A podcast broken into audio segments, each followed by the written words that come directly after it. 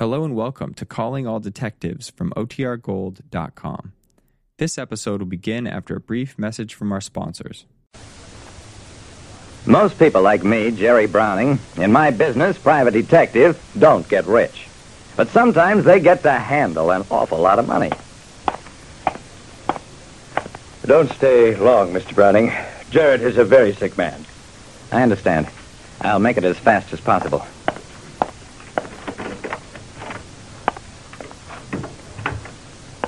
The old man on the bed was little more than a pair of dark, alert eyes and the fierce will to live a little longer.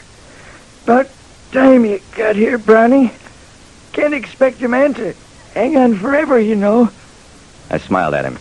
You got a long way to go, Mr. Jarrett, so take it easy. The old man tried to prop himself up on an elbow. Failed. He's a liar, Browning, but I'll overlook it this time. I'm as good as dead, and you know it. The big dark eyes burned into mine. You an honest man, Brownie? I grinned at him. Reasonably honest, Mr. Jarrett. I make more money that way. The ancient head nodded. You'll do, Browning. Call in John Pettit. He's my confounded lawyer in t'other room. Aim to make me a new will. I'm leaving you all my money. Close to a million. I'm leaving you a job. You find out who that money rightfully belongs to, and you take off it as much as you think is coming to you for a fee. And don't forget, you're an honest man. A dying man willed me a million dollars and told me to find out who should really get the money. Three weeks later, Jarrett's lawyer and I faced a room full of Jarrett's relatives. Under the provisions of the late Mr. Jarrett's will, Mr. Browning here is the sole legatee. Jarrett's nephew jumped to his feet. You can't get away with this, Browning. We'll go to court, have the will broken. I shrugged. Take it easy, everybody. I intend to follow Jarrett's instructions. Find out who really deserves the money. As soon as I figure it out, you'll all hear from me.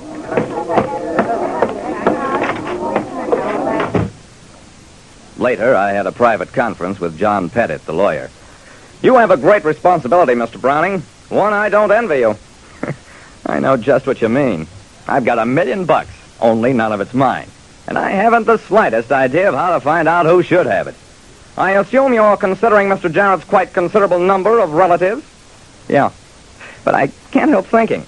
If Jarrett wanted any of his relatives to have the money, why didn't he leave it to them directly? That, Mr. Browning, is for you to determine.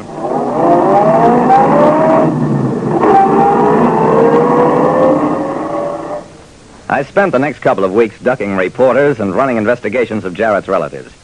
He had two brothers, a sister, a flock of nephews and nieces, and a couple of dozen cousins of assorted degree. Jarrett's relatives checked out like people anywhere. Some high-minded, some selfish, some honest, a few not so honest. I tried to project myself into the mind of a dying old man. At a moment like that, he'd be trying to square his conscience, make amends of some kind. Maybe repay somebody he'd cheated. Okay, but why couldn't his lawyer handle that? Why did he need a detective unless... Right there, I knew I had it. Jarrett picked a detective because there was crime involved. Now all I had to do was find the crime.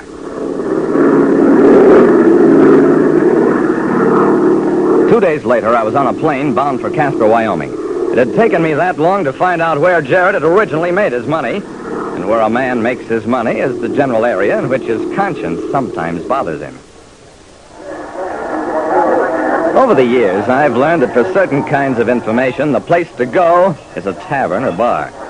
And at the Silver Dollar Cafe, Henry Jarrett?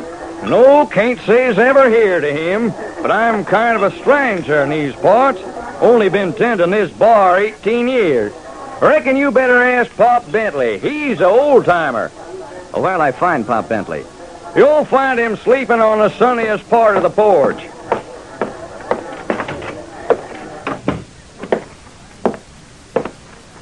When I finally located Pop and roused him, he cocked a shrewd eye at me. George? Nope, don't remember him. But uh, if I had a few drinks, it uh, might jog my memory. The old timer's idea of a few drinks was a full bottle. But after a while, his tongue loosened. Yep, yep, yep, yep. That Hank Jarrett was a smart one. He didn't sell out his claim like some t'other fellers. And that Hank, him and Joe Lawson, I reckon they must took out close to a million in dust without anybody ever knowing where the placer was. Lots of fellers tried following him. tried it myself one time.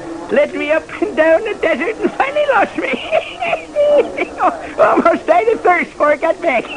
yep, that Hank Jarrett is a smartin'. He sure must have been. Hey, by the way, what became of Joe Lawson? He died. More'n one feller died back in them days. Weren't good manners to ask just how. I get it. Pop, how would you like to try to locate the Jarrett claim with me? Sure would. For ten dollars a day. Who in the world ever heard of prospecting from an aeroplane? It's a different world, Pop, and I've got to save time.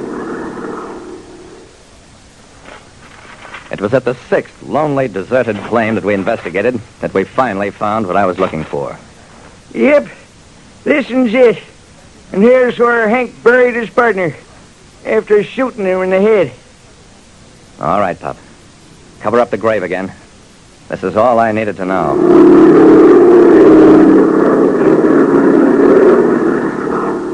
Locating Lawson's family was a job all by itself, but strictly routine, even though it took three months. I had a tough time explaining to them why they were suddenly worth a million dollars, but not nearly as tough as the time I had with Jarrett's relatives. In the end, I had to tell the relatives the truth that Jarrett had been a murderer and would be branded one if there was any lawsuit over his money. That settled it. There was no lawsuit. As for me, I could always claim that I had been worth a million dollars once. Like I said, it isn't how much money you've got that matters, but how much of it you can really call your own.